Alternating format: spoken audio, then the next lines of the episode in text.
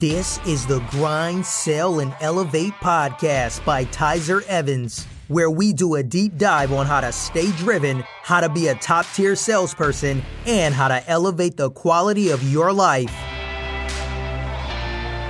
Hi everybody, thanks for joining me this week on Grind, Sell, and Elevate. I sat down with Niraj Kapur out of the UK. He owns a sales training consulting company. Everybody works in sales. He's also an author and a podcast host. Niraj has been an executive sales for a very long time, over 20 years. He has a wealth of experience. We talked about all kinds of really great tactical knowledge that you can use, skills you can apply right away throughout this interview. So please stay tuned. And if you guys haven't, Please subscribe to the podcast, drop me a five star review, leave me a comment, let me know what you think. Screenshot on Instagram or Facebook, tag me in it, let me know what you're following so I can repost it, share the love, and let everybody know there's a tremendous amount of value from the podcast. Thanks so much. And without further ado, here's my conversation with Niraj.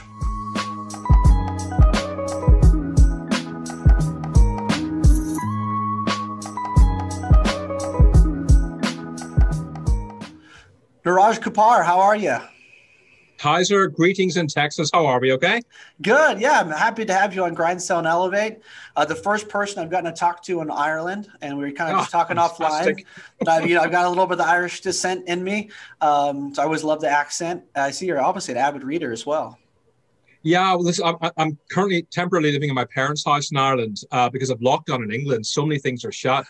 And I thought, what's the point of living alone? And my parents really, really kindly said, look, why don't you come live with us? Your sister's nearby. You can pick up the nephews from school, give us a hand, do the shopping for us. Yeah, just basically yeah. do all our handy stuff for them around the house, wash the cars. Yeah, uh, but you know, in return, I get my mother's home cooked Indian food every night, which is worth wonderful. it. You know, so yeah. Yeah, absolutely. so that, and it just works out perfectly too because you do mostly do online sales coaching. Am I correct? Yeah, I've always been a face to face coach. Um, mm-hmm. I love face to face interactions. I love speaking at events.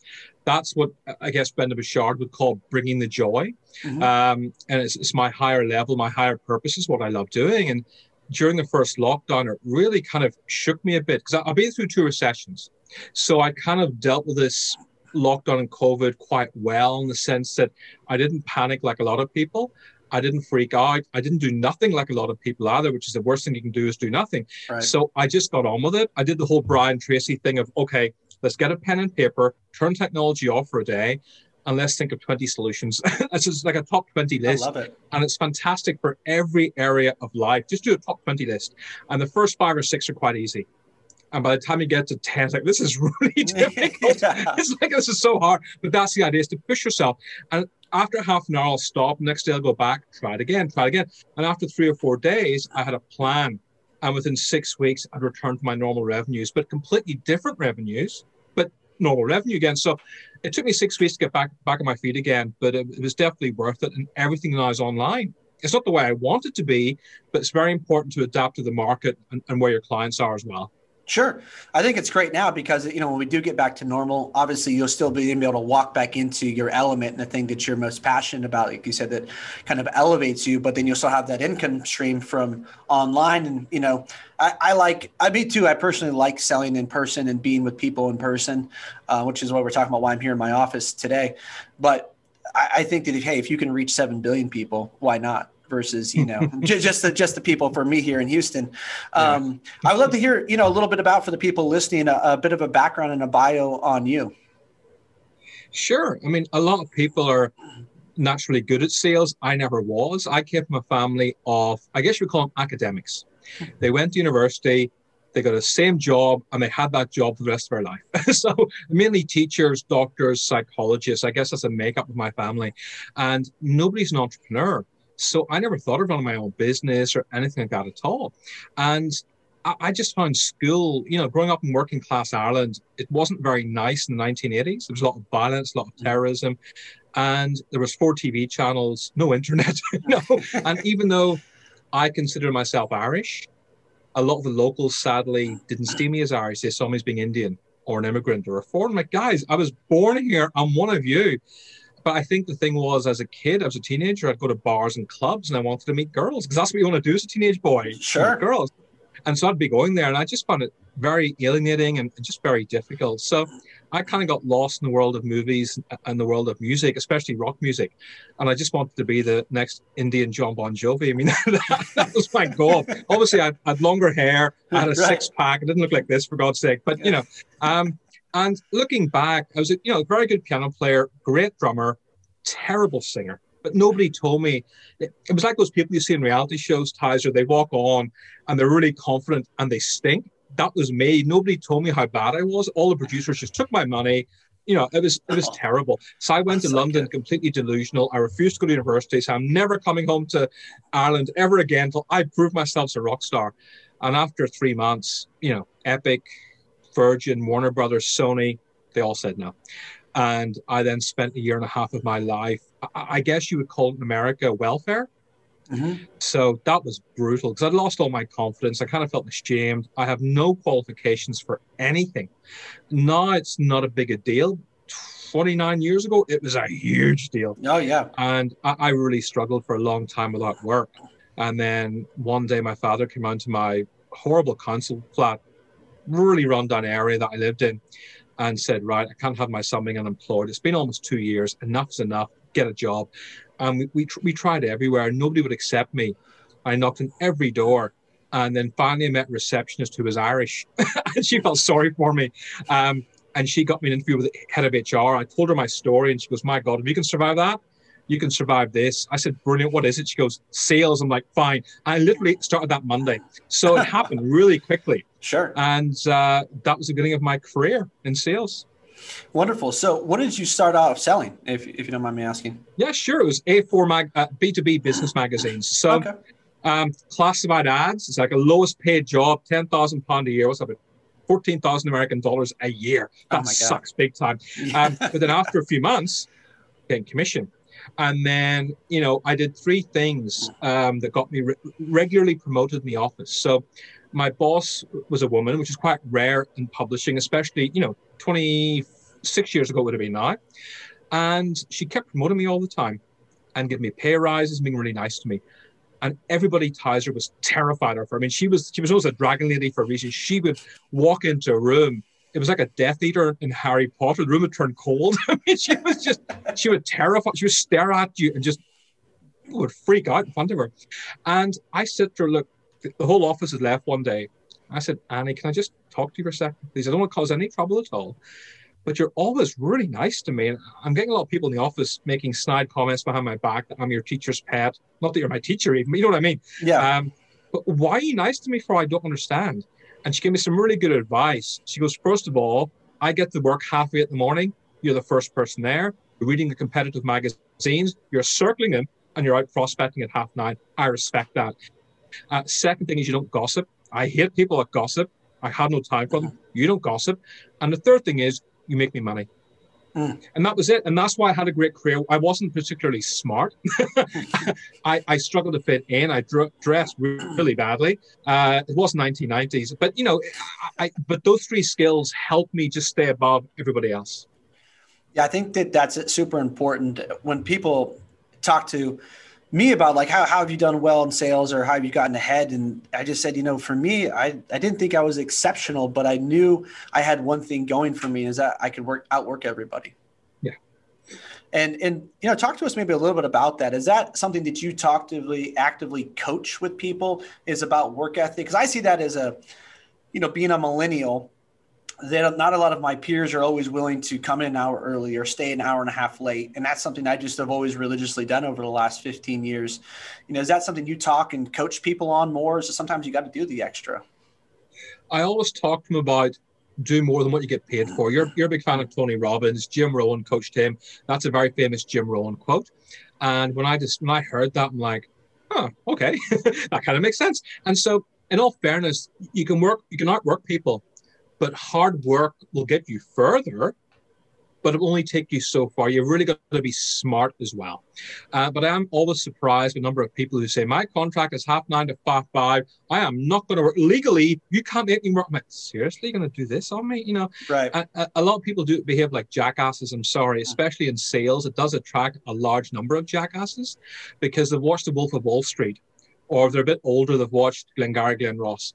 Mm-hmm. yeah, right. Mm-hmm. and they think that is how salespeople behave, which it isn't. And most of the salespeople that I know who are very successful, they're incredibly nice people. Mm-hmm. They are incredibly generous.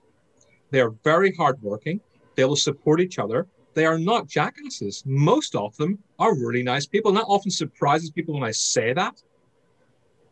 Yeah, I agree. I think that the and I, have heard you talk about this on some of your clips before, that uh, you don't have to hard sell people. And in fact, I think that that's a huge turnoff. And it is probably due to movies. They have this uh, perception that salespeople are going to try to trick you or going to, you know, strong arm you into something. And that's just not the way I've ever done business. And I, I don't, I wouldn't know, I wouldn't do business with someone who treated me like that. So I know that you've talked a little bit about that. So I'd love you to talk on integrity a little bit and how you teach that to uh, the people that you mentor. Oh, it's so important. Look, people buy people. That's the one thing. You know, so much has changed in the last year in sales, more than the last decade. Yeah. But there's one or two things that have not changed, and I hope never will, and that is people buy people. And I don't mean the clients have to love you. I mean, if I look at all the companies I do sales training with that I have, two thirds of them love me. They, they, they, look out for me. We talk regularly. We know the name of each other's kids. You know, they're great people but a third of them don't love me. They just ah. moderately like me. you know, they, they don't invite me to their golf days. They don't invite me to anything. I, I never socialize outside work with them. You know, that's very, very important to understand. But they know I always have their best interests at heart. And that's really important. And, you know, these companies that I win is because I don't just call them up. I spend time on their website. I look at case studies. I look at news. I go onto their LinkedIn profile. I look at the profile. What do we have in common? What voluntary work do they do? Who do they follow? One of the first things I said to you when I met you uh, on LinkedIn was, "Hey, I see you follow Bill Gates. Have you watched his uh, Netflix series Inside?" And you go, "Yeah, I love that series." And all of a sudden, we're connecting. It was right. that simple.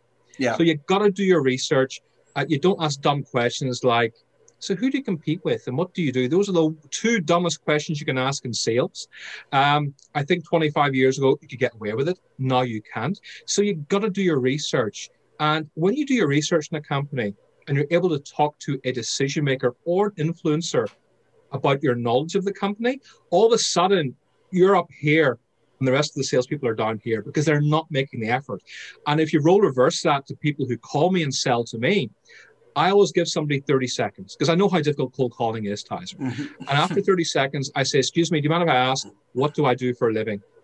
Mm-hmm. And majority of the time, there's long silence in the phone, or they say, I'm sorry, I didn't look. And I say, Okay, but why would I do business with you if you haven't researched me? And there's another long pause. Well, please do me a favor before you call anybody else, please make the effort to research them. I promise you'll make a big difference. I wish you the best luck. Goodbye. And I'm really courteous about it because I know how horrible it is cold calling, you know?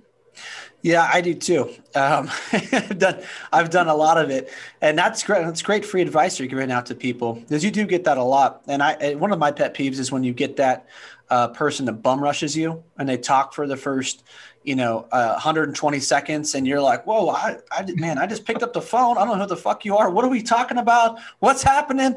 Uh, I don't know."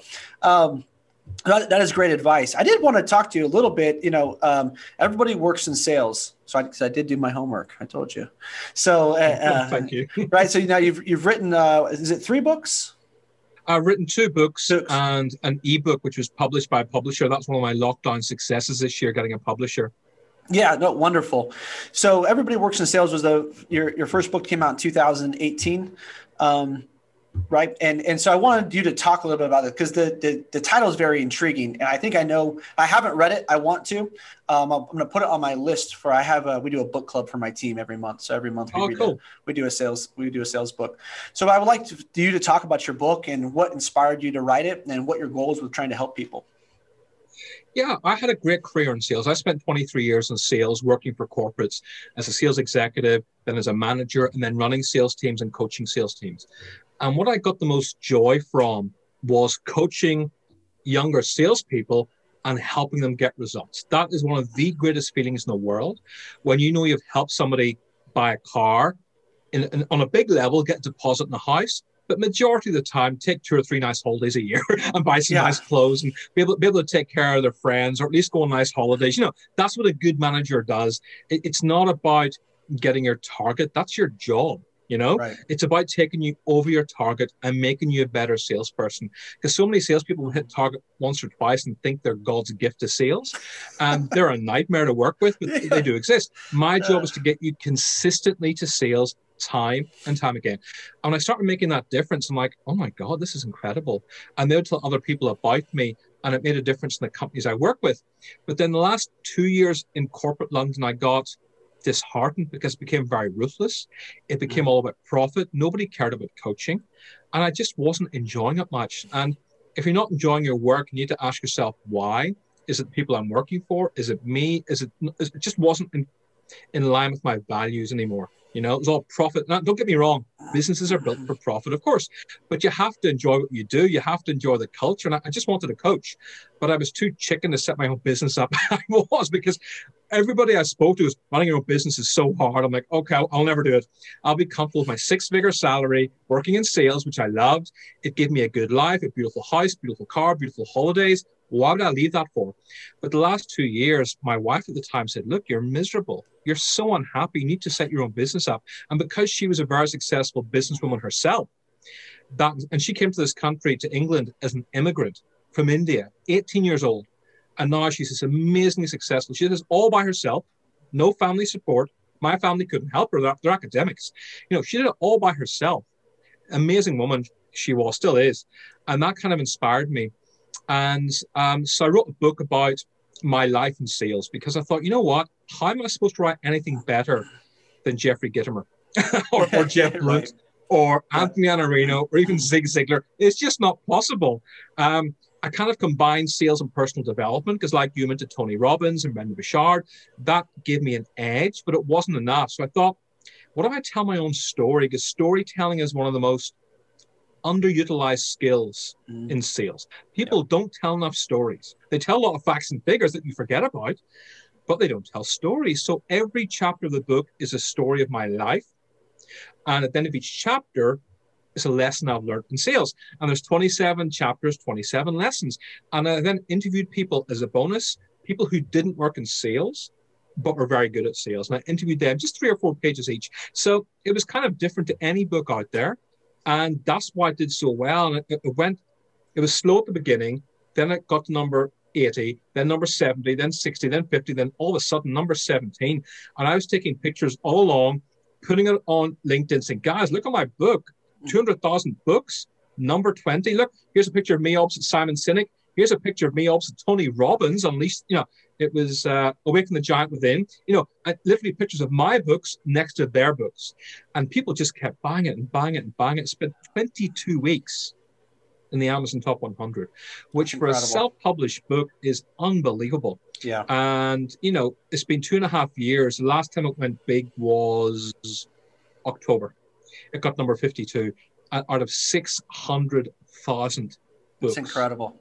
Absolutely. So incredible. people just keep reading it, and I look at all the reviews on Amazon saying, I recognize two people there. Who are the rest of these people? I don't know who they are, but I'm so grateful to them um, because they're just reviewing my book, raving about it, and telling their friends to buy it. So you do need a bit of luck, of course, as well. Yeah, I think that if the, you know, uh, I it took this web class with um, Riley Meek and Steve Weatherford. I'm not sure if you're familiar with them. Mm-hmm. Um, and anyway, but you know, they were talking a lot about once you're in alignment, you know, the assignment comes. And when the right assignment comes, like, you know, people will gravitate towards it, you know, hearing your message.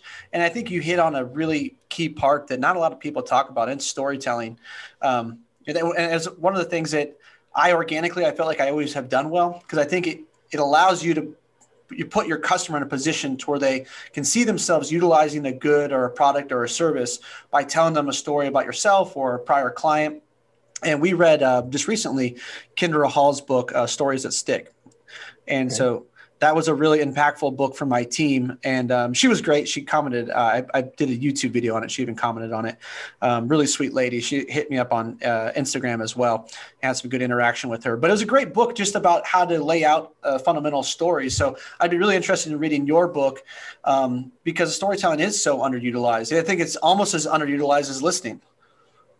Oh, 100%. And it's really nice because people relay the book back to me so much, which you don't normally do in a sales book. Sales book is generally read by salespeople, in all fairness. Um, I think because of my career in London, a lot of people who work with me in marketing, HR, management, I just went out and bought it. Like, I didn't expect to like your book, but I did because it's all storytelling. I talk about so many parts of my life, like, um, you know, how I spent years being single in London. And back in those days, 25 years ago, nobody joined dating agencies. Only the most desperate people in the world did. Now, of course, it's very common. 25 years ago, it wasn't. People made fun of me. And I just kept getting rejected. I didn't give up. I went to India. I had an arranged marriage to a woman I met for 20 minutes. That's how desperate I was. And four days later, 800 strangers turned up at my wedding, you know. like, Whoa! But, you know, and we end up having, we were married for 21 years and she made me successful. I made her successful. We sadly got divorced last year. It was, it was horrible, but, you know, it, those 21 years were, were great because we made each other successful. But that's a good example of resilience. But it, the whole time I'm telling you stories and uncovering parts of my life that most people didn't know about. Mm. And that's almost like the element of surprise. Going, oh my goodness, oh God, this guy really struggled. Oh, that's a really nice success story. Oh, it's horrible bad luck. Oh, that's brilliant. And, and, that's, you're taking on this roller coaster ride of emotions. And people were surprised that before I had success in life at the age of 39, how much I failed. I mean, you know, even my 10 years in publishing, I was above average, but I wasn't like earning six figures a year. I was doing well. I was respected, but I wasn't doing amazing. I was just slightly above everybody else. That was all slightly because of my work ethic and the fact that the publisher supported me, you know. Um, and at the Guardian um, newspaper group, which is a big newspaper in England, um, mm-hmm. I launched in 2006 the first ever Future Media Summit. And we talked about things like social media and mobile, things that nobody knew about, including myself. I had right. a clue about it. And uh, I got a chance to meet directors at Microsoft and, and BT and Yahoo, oh, cool. companies I probably couldn't even meet today, you know. Um, and it was great. So I got a chance to be part of something very new and exciting, and I got to meet bigger people.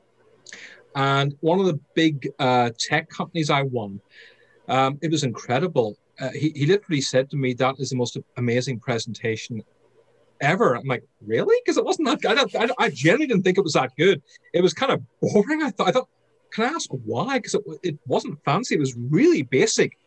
He says, Niraj, you ask me questions, you research my business, you know so much about my tech company. You know, it took me several months to learn this. I spent days learning it. You know so much about my business. You spent most of this just asking me questions and you spoke for five minutes. That's my dream. You're a salesperson who barely speaks. You're my dream person, you know. Um, and I won that. So I, I learned so much about asking good questions, listening. All of a sudden, I'm getting better and better. And again, I was successful, but I wasn't hugely successful. And it wasn't until I got a coach in 2011 my career went to another level. I discovered personal development. I discovered Tony Robbins. I discovered Robin Sharma. I started doing their courses. I started reading their books. And all of a sudden, this world opened up to me, Tyzer, that I'd never knew existed. And all of a sudden, I my career went, people were just, how's this guy doing it? How's this guy doing it? I'm like, I read books. I invest in myself. It was so simple, but yeah. people thought I was some kind of genius, but I, I'm, I wasn't. I, I just invested massively in myself. That was all. That was really what I did. I love that takeaway. I had the same experience. I think that the personal development is uh, is key, and a lot of people miss that. And just you know, an hour a day, how much it can really change the trajectory of your life. You know, feeding yourself some positivity through a book or a podcast and whatnot. Um, you know, I want to ask you: was it was it hard to be vulnerable, telling stories about yourself in the book? It's talking about it in the book was quite easy. Uh, talking about it in LinkedIn is terrifying I don't know why. Mm-hmm. I think in the book it was very therapeutic getting it out of my mm. system. And I had no problem doing that because I was telling stories based on my real life. But on LinkedIn, I don't know why, but I, I only started doing this about a year ago. I started talking about my mental health battles and the depression because people didn't expect a guy like me who's very positive. I always look at the glass half full. I'm always supporting other people. I don't walk into a room with negative energy on me. I'm always quite positive. They started to see changes in me of just almost heaviness. I didn't quite have my zest for life that I had because my whole world was falling apart. My daughter had gone to university, which is a big shock for any parent. Sure. We had no family nearby, just me and my wife. The marriage had kind of run its course. We were hanging in there for dear life because we both had success in, in our businesses, in our in our careers, I should say, but not with each other. But we had bought the dream home, the country house, the English country house, where the top one percent live in, in England, in our, in our county, probably the top 10% of England. It was a beautiful country house. Hello, well, how are you? Hello. You know, all the neighbors were super posh. It was yeah. great. We both had dream cars. And all of a sudden, we're working seven days a week and almost every night to pay for it. And the joy went. And we were tired, and we were frustrated, working day mm. and night. And I really wasn't happy, but I didn't want to leave because my wife was beautiful. she was gorgeous. I mean, everybody say, "How did you get a wife like that?" I have no idea. You know, um, and she was stunningly beautiful. Still is. She was successful at her job. She was a great mother. Yeah, she still is a great mother. But I didn't want to leave, and she didn't want to leave. But we were so unhappy together. So I took the step of going to see a solicitor. That made me the bad guy, and it created this massive ripple effect. Which, you know, in life, certain things happen to you that you have no expectation of. Tyzer, mm. no expectation. And the ripple effect it would cause with my in laws being upset, my parents being upset, my friends not wanting to get involved. You know, it's the money that you lose financially, all those years of commissions and bonuses gone. It was a horror show. And then my health got worse. So it was just one bad thing after another. And it, it was kind of terrifying, really and truly terrifying. But I didn't know how to cope with it. So I started writing about it because prescription drugs weren't working, sure. therapy wasn't working. Yeah. And I started talking about how lessons I've learned from going through depression. And people were like, oh my God, we never knew. But the biggest thing was so many men would message me privately uh-huh. saying, I went through that. Thank you so much for talking about it.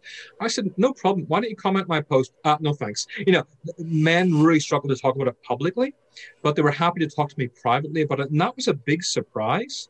And I also won one or two clients out of it, which again, I was not expecting. People who are in my pipeline, they hadn't said yes to me yet for a variety of reasons. All of a sudden, this guy Niraj, he's a real human being. Yeah. He's a real, you know, people buy people. You know? Yeah.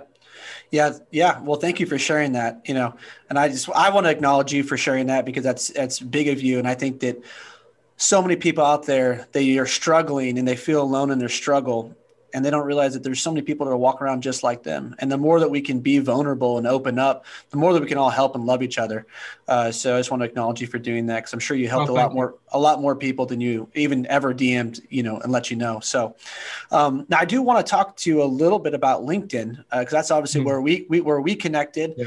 and i've been very impressed with your presence on there um, i love your videos um, so you know really how have you gained such organic organic growth on linkedin and why do you think that, that or do you think that's the best platform to connect with clients i, I certainly do um, and you know how is how has your your growth gone on there and kind of what's uh, gotten you there yeah, my growth has been very recent. So I was an early adopter of LinkedIn. I was there about 2006, maybe 2000, really early. Mm. But like most people, I just had an average presence. There was nothing special about what I did. My about section was the same cliched nonsense. I'm very passionate about my job. I'm a people person, all the usual awful stuff people write. Um, and it was like that until 2018. There was no reason because I worked at a corporation. Why did I care about, you know, it just wasn't of importance to me. And in 2018, I set my business up after everybody works in sales became really successful. I saw the royalty checks coming in thinking this is amazing. but of course I didn't realize that the royalty checks disappear after a while. Yeah, even if you're, you know, every, even the book's successful over two and a half years, you only get so much. And I'm like, ah. So I had to learn very quickly how to run a business. And I think I spent my first year of business trying to understand how to run a business. And not enough time growing my business. But that was just lessons learned, you know. And in 2019, I'd gone from, I think, four, maybe 500 people to maybe about 1500. And then it really took off on January the 1st this year. And I went from having about 15, 1800 people to now, which is 6,200. So if you like, I've gained almost 800 followers a month organically. Would that be maybe 700, which, which is not amazing, but it's very respectable. Oh, yeah. And that all came about through a couple of things. One was on the 1st of December, I talked about how I spent my first Christmas alone, which was horrible. I would never wish it on anybody. It, it really and truly is the worst way to spend your life living alone, having just got divorced. My, the house I was moving into wasn't ready yet. So I, I stayed in a one bedroom flat. It was just miserable by myself, having Christmas dinner by myself. And I kind of fell to pieces. I really did. I ended up going onto social media, trying to find friends, just people to talk to me. It was that bad because I didn't want to interrupt people on Christmas Day or Boxing Day. That's you're with your families. And so on, on January the 1st, I hired a mindset coach because I kind of reached my breaking point. Mm-hmm. And he helped me out. I did, I did a post on LinkedIn saying, here's my story. Here's the horrors I've been through. Here's the full story of my problems. And thank you to Billy, who's a, a mindset coach, former bo- boxing champion who helped me through this and the outpouring from people was like, "Oh my God, we didn't know!" And so, why didn't you call us? We could have, you know. It was just, it was, it was very emotional. And again, that just took me to another level because all of a sudden, I'm not a sales guy because right. there's too many sales coaches out there. One thing this world does not need is another coach. It really doesn't. There's too many of us, and most people who call themselves coaches, by the way, are not even qualified to call themselves coaches. They just can't find work, so they call themselves coaches. Um, you know, and so that really helped me. And the second thing, of course, was embracing video. And that has really helped my engagement grow so quickly. I was very reluctant to do video because I look like Shrek. I mean, let's be realistic. you know, I, I, I, have a massive nose, huge ears. I have no hair where I want hair, and hair everywhere else where I don't want hair. You know, it's like I, I was so reluctant to do video. But you know, it, it's really important to surround yourself with some good people. So Daniel Disney, great friend of mine, hmm. he, he's made a great career because he was a very early adopter on LinkedIn to sales memes, but also video, and he's really done brilliantly out of that. And if you surround yourself with good people, they will encourage you. Niraj, you should really do more video. And he, he encouraged me to do that as well. So I shot more video, and the early videos were just, I cringe. I, I look like some kind of crazy guy going, So here are three things you should do. That will help you. It's so bad. I got all this experience selling. I can I can sell in front of a board of directors, but looking at a tiny little camera, I was so bad. Um, really bad. But it's like anything you practice, you practice, you practice, you get better, you make mistakes, you get better, you get better, make mistakes, get better. Um, that, and I think the third thing is a charity work I do. I do a tremendous amount of giving back. Mm. And during lockdown, especially, I helped so many businesses who were just struggling. A lot of people had lost jobs I did a half hour. I still, even on the second lockdown, I'm doing this. I help people just say, look, I saw you lost your job. You don't know me, um, but I'm, i do a lot of LinkedIn training. Give me a buzz. I'll help you out. If you don't LinkedIn training, I'll do sales coaching. And some people chose LinkedIn. A lot of them chose sales coaching. A lot of them chose mindset coaching. And I helped them for half an hour. I asked for nothing. I didn't say, look, give me a shout out on LinkedIn. I didn't say, give me a testimonial. I think nobody gave me a testimonial. Quite a few of them on LinkedIn posted about me saying, Thank you so much, Niraj. I got a new job today. Niraj helped me do it. I just want to say thank you. And that was a really nice thing that people did because I, I never asked for anything. I just said, Look, good luck. I think people were quite surprised this guy's not selling to me. I think right. they were expecting me to sell to them. Right. A lot of people I reached out to help said, no, thanks, I'll be okay. Because I think they assumed I was going to try and hard sell them. I wasn't. I was genuinely trying to help them because I know how difficult it is having worked through two recessions. I know how difficult it is to lose a job. And I was just trying to help people out. So again, being genuine, helping others, even the videos I do are helping others. Yeah it, it makes a big difference and it, it helps separate me from the competition in a big way. Yeah, that law of reciprocity is is everything. It really it really will come back to you tenfold. Um, I love that you did that. That's it's that's that's really actually really wonderful, and it's something people should have done more, especially people uh, who had a lot to give during this time and didn't lose their job. Um, Now, is there any strategies that you could maybe one, two, three steps that you could say, hey, don't do this, or these are things you should be focused on? You know, using LinkedIn as a way to engage with your prospects, your clients, your your dream clients. Yeah, sure. Never contact your dream client and say, I'd like to do business with you. It's a waste of time and they'll often reject you, or if they accept you, they won't engage with you ever. Uh, so don't don't sell straight away. Even though I, I believe in selling, don't sell straight away. Research the person you want to speak to. Research the company they work for. Spend 15 to 20 minutes just having a look at a blog or a case study or a news. The person you want to do business with, look at their LinkedIn profile. What are they liking?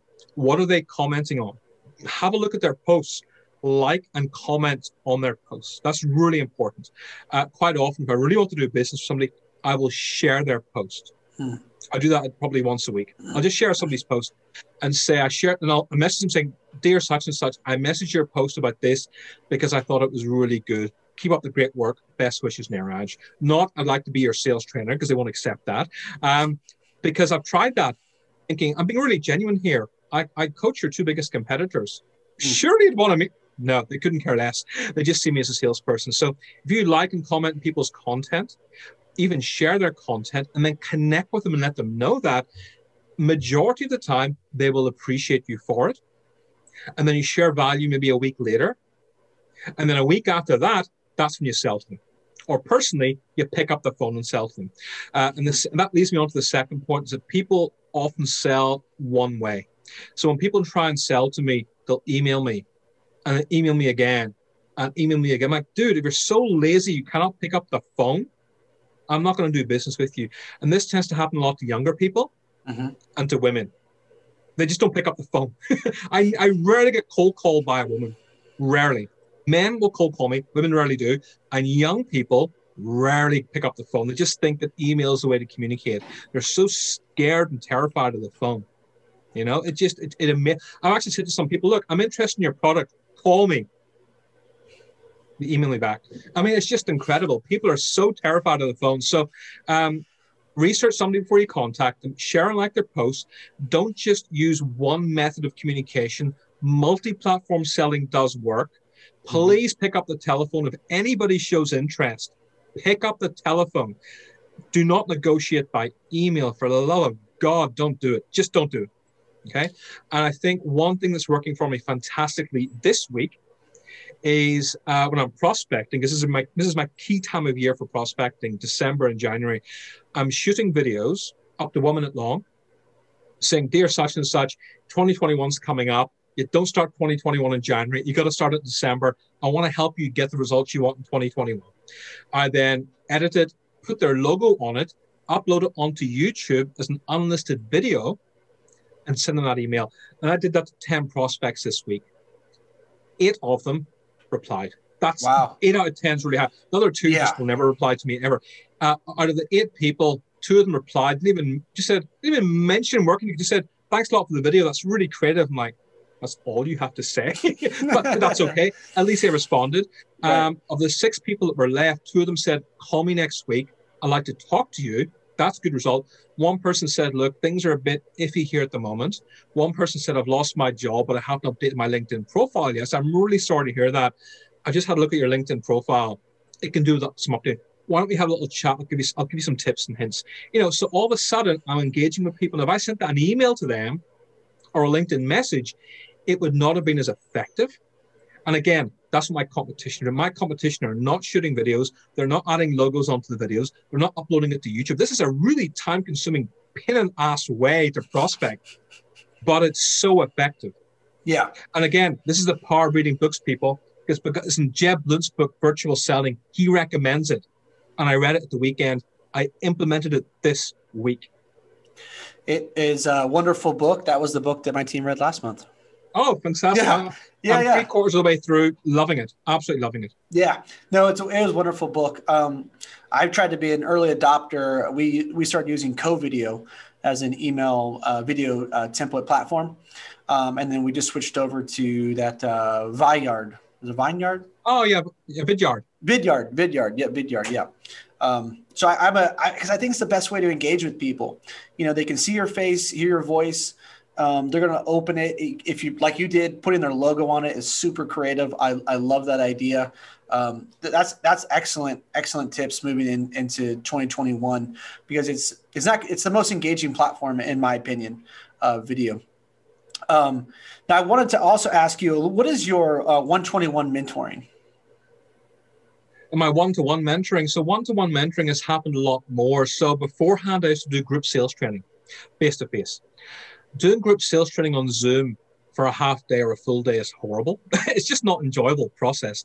So I find that after one hour, people get restless. They start looking at their phone. They just don't pay attention because it is hard staring at a screen all day. And it mm-hmm. really is.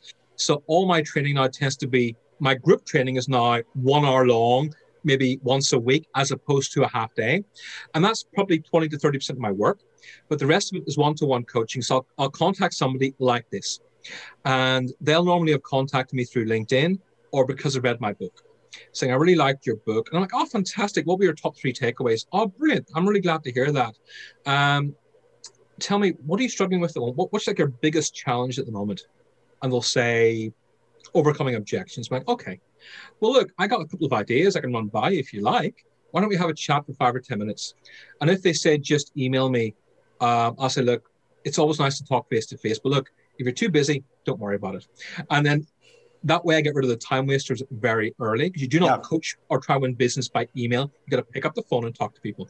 Getting them off that phone, getting them off LinkedIn is very important. And then I'll talk to them and say, okay, what are your biggest challenges right now? What's st- why, why, why haven't you achieved it? What's stopping you getting there? Okay. And you know, every successful entrepreneur has a coach, and every successful sports athlete has a coach.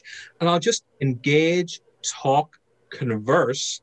And then after 15, 20 minutes, I will then sell my benefits. And again, that's the way it should be in any, any sales conversation. I don't say, look, here's why you should coach me. I'll do this, I'll do this, I'll do this. No, no. Right. I listen to them, I engage. It's very conversational and it's me asking a lot of questions. And that's what one to one sales coaching is. And ultimately, people hire me not just for the coaching, but to get results. And yeah. I always ask them, you know, what do you want to achieve? Do you want to get 10% growth? Do you want to get more confidence, more mindset? Do you want to empower your team? What do you want to get out of this? So I hold myself accountable. There's a lot, again, a lot of sales trainers don't. They come in, coach, leave. And you don't hear from them until 12 months later, ties it's like, hey, you want to rebook? which is terrible. And you know, the worst salespeople out there, I'm sorry to say this, are the majority of people who are sales trainers. They are terrible. A lot of my clients share with me, my really loyal clients share with me the messages they get in LinkedIn from sales trainers. Um, one of my clients showed me last month two of them. We had a Zoom call and he says, I want to have some fun with you. I'm like, okay. He shared it with me. I'm like, oh my God. It was like this long the message I do this, I do this. I'm an award winning sales coach. The next person, hi, I'm an award winning sales coach. I do this, this, this. It's incredible. You don't win business that way. And most people don't get that. You have to understand what the problem is yeah. before you give a solution to a problem. Yeah, no, I agree. Uh, it's interesting. We were talking about uh, sales training here at, at our company, and you know, uh, I asked what the what we were going to pay them, and and they and they told me, and I said, uh, you know, I think that that's a problem if we'd have somebody coaching that makes a quarter of what our top reps do. I wouldn't trust them.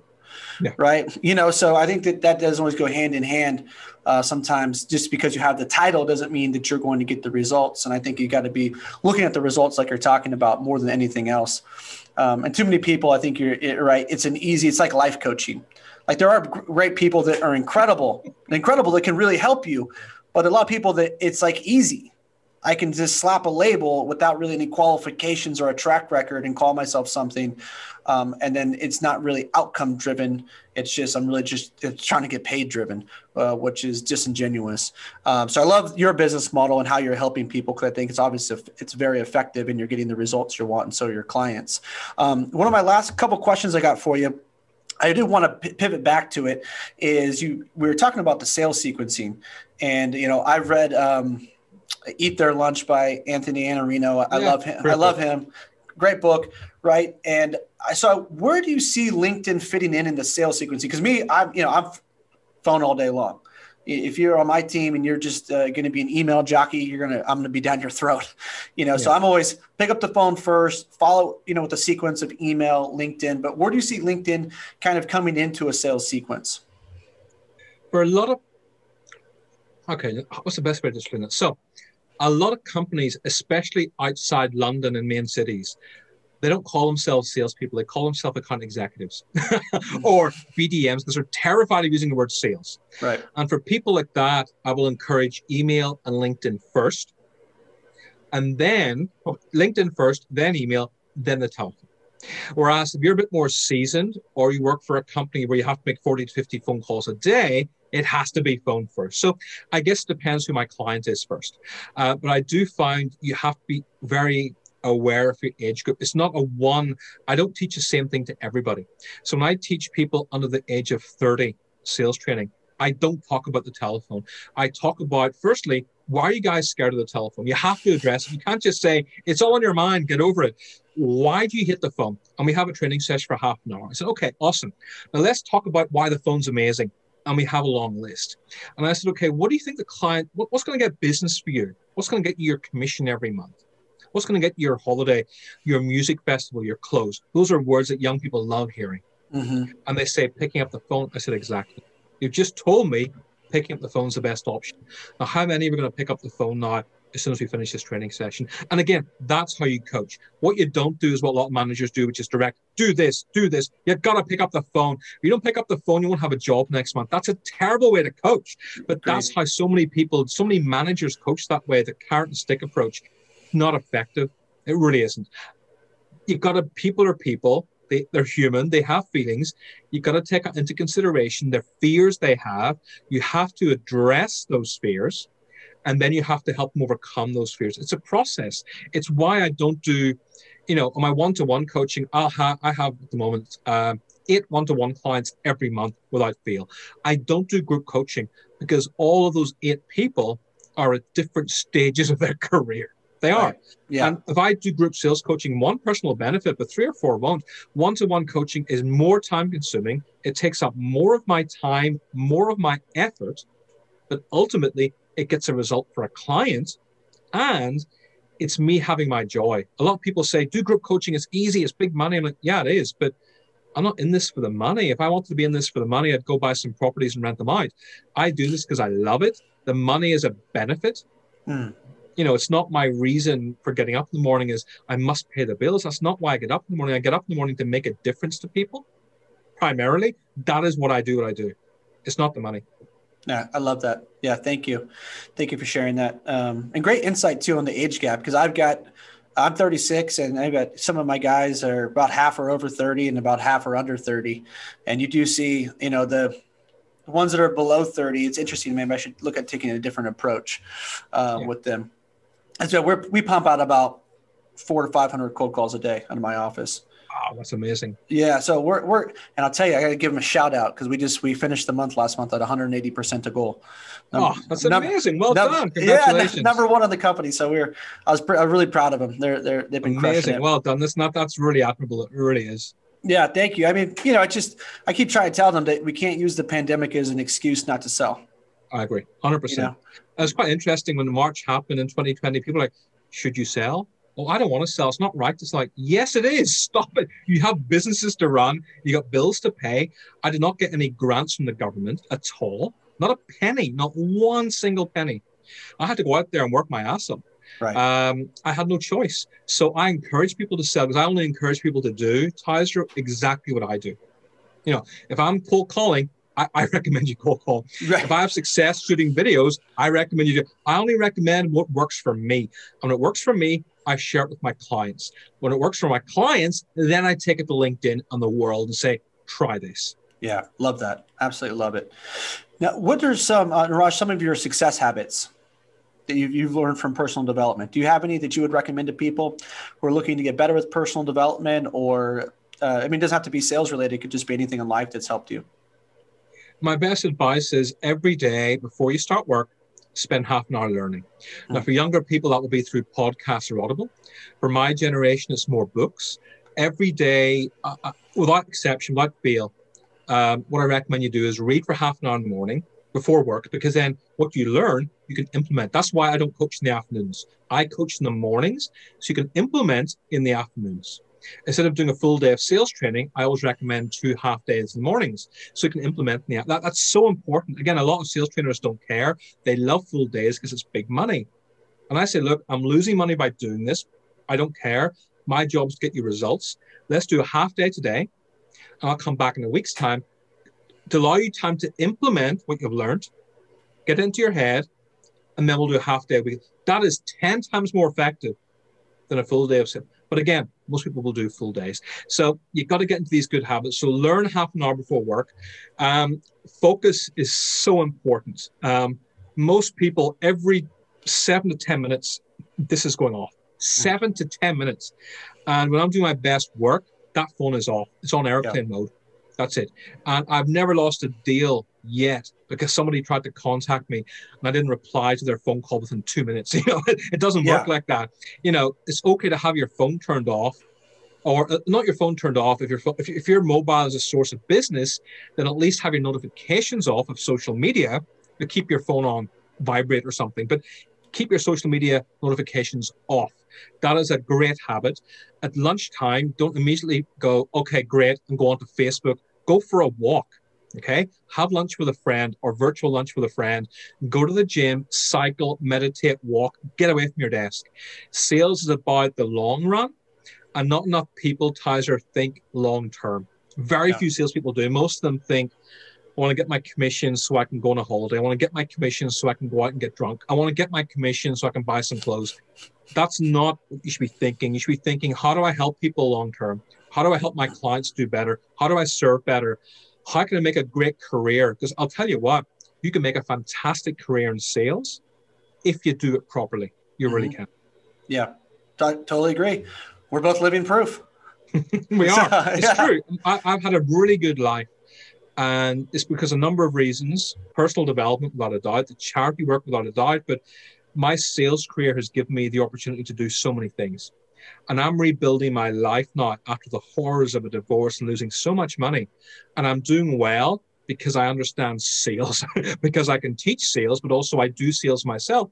And I know that in the next 12 to 18 months, I'll be flying high again. I know that for a fact.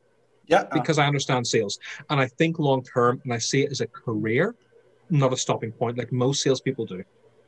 Yeah, I think that uh, I would say two things. If you can sell and you can lead, you can do anything and you'll always have a job. Period. Sure. Yeah, just double down on those two skills and it'll take you far.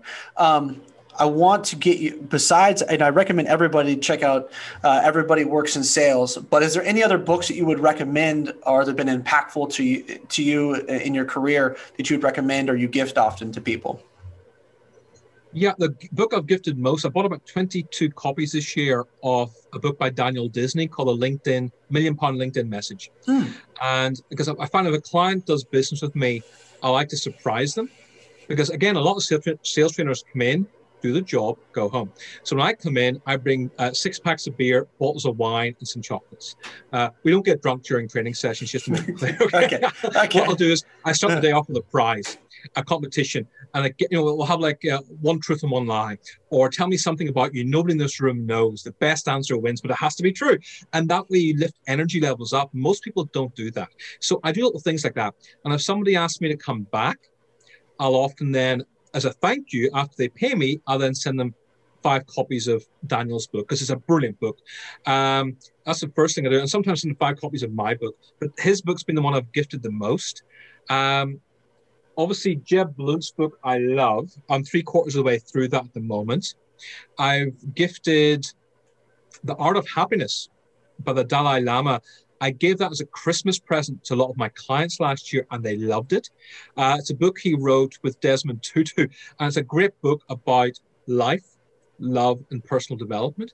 And again, personal development is so important in sales. You know, who you are here does matter. It's not just your sales knowledge. You've got to have not just something here, but can you see, oh, you can see my heart down yeah, here. Yeah. This, this really does matter. And so, reading books like that by these spiritual leaders, by Buddha, by Martin Luther King, Mahatma Gandhi, J.P. Vaswani, it does make a difference. It's, it's good for your soul. There's a book by Muhammad Ali, which his daughter wrote, called Soul of a Butterfly. Mm. And it's just quotes that Muhammad Ali gave, many of which aren't that well known but they're beautiful quotes. Um, you know, there's a book about Bruce Lee, which I'll have to send to you the link of. It's fantastic. You know, ah, the, um, the philosophy of Bruce Lee. Hmm. And it talks about so many great things about his life. Again, people don't often know about. And those books really do make a difference. I mean, sales books are really important too. So the half an hour reading I do in the morning, it's always sales related. And then about four o'clock in the afternoon, half past four, I take a break. I go for a walk. After I pick up my nephew from school, we walk the dog. And uh, sometimes he's got his music on, so I put on personal development. You know, I listen to Dean Graziosi, um, or I listen to sometimes uh, Victor Antonio, Sales Influence. Sometimes I listen to Chris Murray, the extremely successful sales club. You know, and I'm always listening. And, and when I like things like that, again, I'll review it, and I'll tell the person, by the way, I've just given you a five star review on Amazon, or I've just promoted your podcast on Twitter. I just wanted to say well done. And they say thank you. And a week later, I'll promote it again.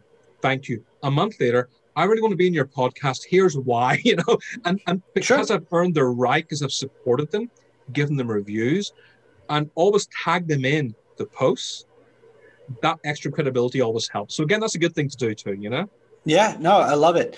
Uh, I love the books you mentioned. I've actually have Daniel's uh, in my uh, saved list, so now you just spurned me to go ahead and get it. So it's one one. I listen to him a lot. You know, he's got a great LinkedIn following, like you said, um, and and he's is he, he's in the UK, right? He's in England. Yeah, he's in the UK. Yeah, we, we yeah. hang out a couple of times a year. We go out for dinner, and again, it's just nice because you know, what are your wins this quarter?